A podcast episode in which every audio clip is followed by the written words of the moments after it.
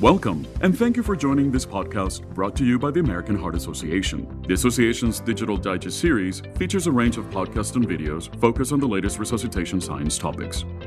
Hello, everyone. My name is Steve Brooks. I'm an associate professor in the Department of Emergency Medicine at Queen's University in Kingston, Ontario, and the chair of the science subcommittee within E C C. And today I have the great privilege of speaking with my friend, Doctor Kate Berg, about the creation of the A H A twenty twenty Systems of Care Guidelines. Doctor Berg is a pulmonary and critical care physician at Beth Israel Deaconess in Boston and an assistant professor at Harvard Medical School. And we're lucky to have her here today because Doctor Berg was the lead author of the Systems of Care Guidelines Writing Group. So let's just start out. If you could explain to us what the System of Care Guidelines chapter is, what it entails, what does it cover in general, and why is it important to the H A, the scientific community, and to the public? The way I think of the Systems of Care Guidelines, which is sort of suggested by the name, is that this section of the A H A guidelines really focuses on how we can improve and maximize our healthcare systems from, you know, the very local level of a hospital or an E M S agency all the way up to local or national government healthcare policy to improve cardiac arrest outcomes.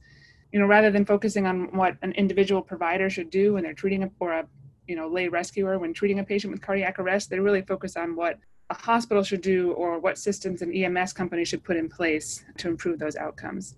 And, you know, the guidelines really do take into account the latest evidence from all over the world. The guidelines are often utilized outside of the U S and Canada, but when we consider creating a guideline, we're really kind of trying to weigh all that evidence in light of the usual practice environment in North America. So it is considered with that background in mind. And I think it applies to both individual healthcare providers who are working within these systems and to hospital systems or, again, local and wider governments when thinking about how they need to look at healthcare delivery differently and what new systems they might need to put in place. So this sounds obviously a key chapter, and this is quite a broad scope for this chapter and important to guide us on how to fit all the pieces of the system together and have them optimize outcomes is what I'm hearing. Obviously, that sounds like a very broad evidence base that you have to look at. Can you tell us how the guidelines were drafted and what kind of evidence or process they've been based on? The American Heart Association, like other similar councils in other parts of the world, works very closely with ILCOR, the International Liaison Committee on Resuscitation. And many of the recommendations are really derived primarily from the Consensus on Science and Treatment recommendations that ILCOR generates. And those are based on very exhaustive, high-quality, systematic reviews and are really, I would say, the most definitive weighing of all the evidence that's out there on a given topic.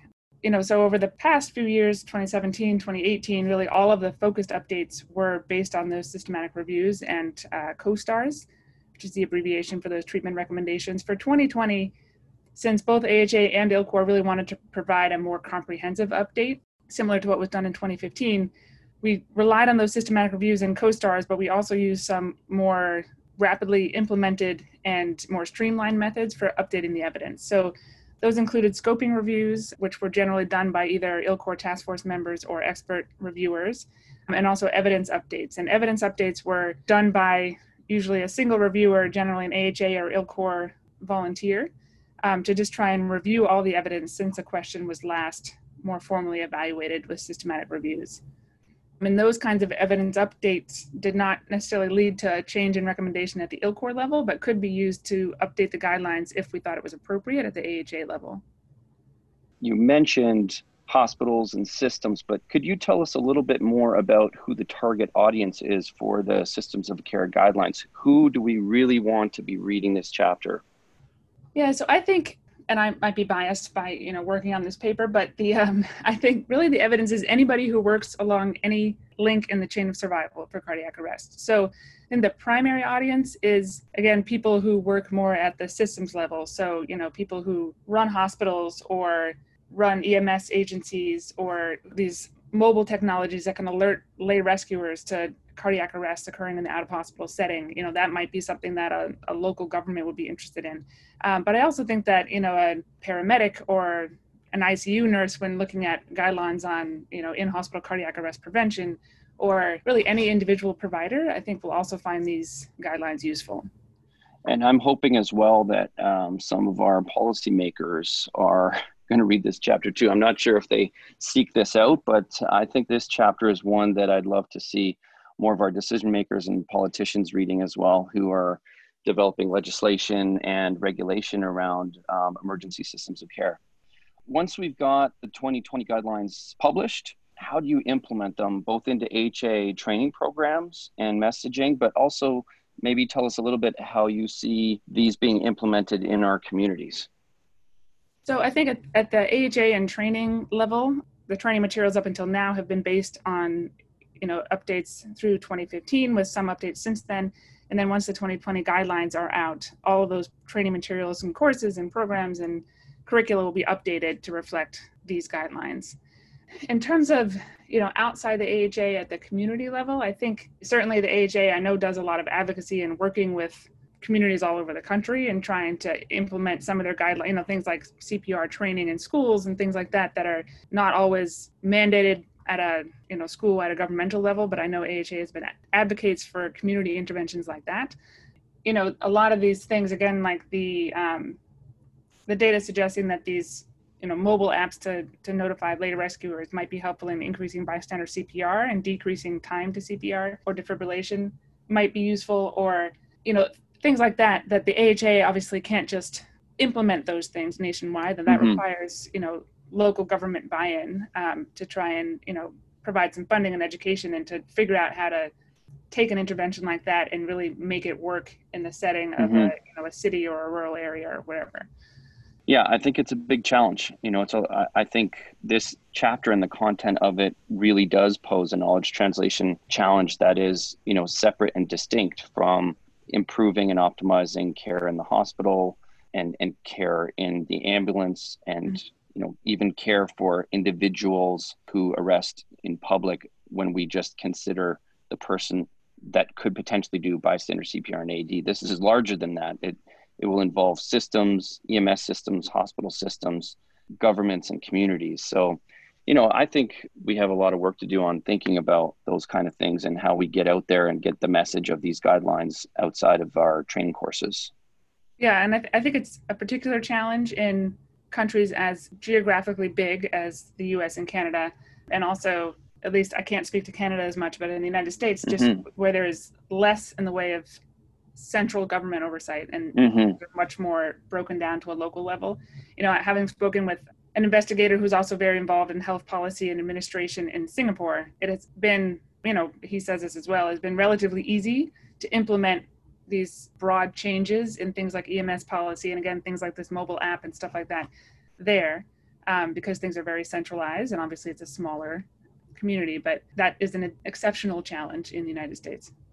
Yeah, and I think, you know, the American Heart and, and members of the E C C community have participated in things like the Institute of Medicine report on improving cardiac arrest survival. And, and that document did speak a lot to systems of care. And I think, you know, using this guideline as a platform, we can engage in those sorts of knowledge translation activities that really do pull in people outside our scope of medicine and really try to engage with policymakers and others. So I think this chapter is an important bedrock for those kind of activities. So just moving on to the next question I had for you, um, can you give the listeners some idea of some highlights and key science updates in the twenty twenty S O C guidelines?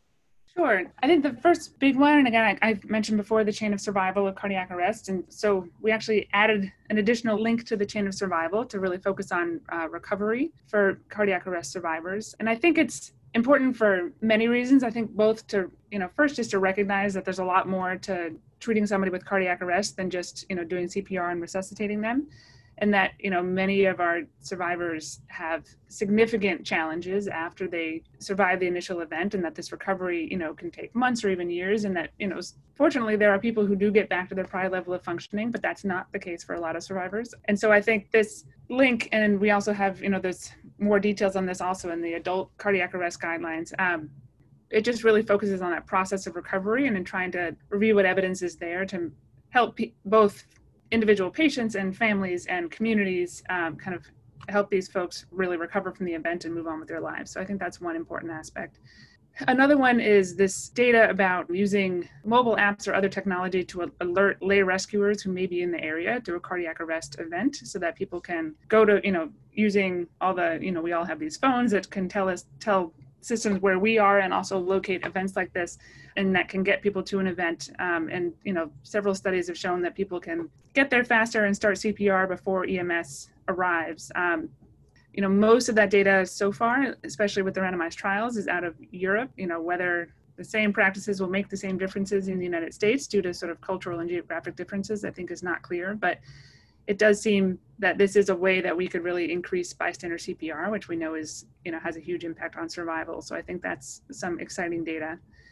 And then I think there, you know, there's some recommendations around uh, cognitive aids, which I think intuitively a lot of us think should be helpful in kind of remembering the, you know, the most important steps in resuscitating somebody in cardiac arrest.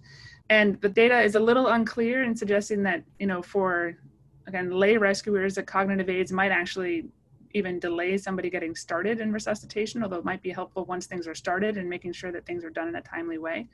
And that there's really no data on this for, you know, professional healthcare providers in the cardiac arrest setting. So there is some data that cognitive aids are helpful in a trauma setting, but there's not really the evidence out there for cardiac arrest. So I think, you know, and this reminds me of one way in which the systems of care guideline is useful, I think, for researchers and for those, you know, thinking about funding research or what research needs to be done, is that because it's has such a broad scope of looking at, you know, this, the full range of cardiac arrest care, I think we can highlight some areas where the data is particularly sparse and where more research would be especially helpful. And that it, that's one, in my opinion. And then finally, I think there's, the guidelines highlight the, the benefit of looking at one's own data for the sake of continuous improvement. So, you know, and that's looking at cardiac arrest registries and basically showing that participating in these registries and continuously monitoring your own data and also incorporating that data into, you know, data from multiple other centers and looking at that over time really does seem to lead to improved outcomes. And again, that's something I think is intuitive, but is nice to actually see evidence for, and I think could be helpful. Well, Doctor Berg, thank you so much for speaking with us today, and thank you for the incredible amount of work that it took to coordinate this chapter and bring the team together. I would encourage all the listeners to go and read this chapter right now. You know, I see it as the glue that holds the chain of survival together. So a really key chapter for everyone, no matter where you are in the system. Again, thank you, Doctor Berg. I really appreciate everything you've told us about the chapter. Thank you. Thank you very much for the chance to do this. And also thanks to all of my co-authors on this chapter, um, all the chairs and vice chairs and other contributors from all the different writing groups. It's a very multidisciplinary group, and I think leads to an interesting chapter. Views expressed in this podcast do not necessarily reflect the official policy or position of the American Heart Association and the American Stroke Association. For transcripts of this podcast and more information about resuscitation science, please visit c p r dot heart dot org or engage with us via social media using hashtag E C C Digital Digest.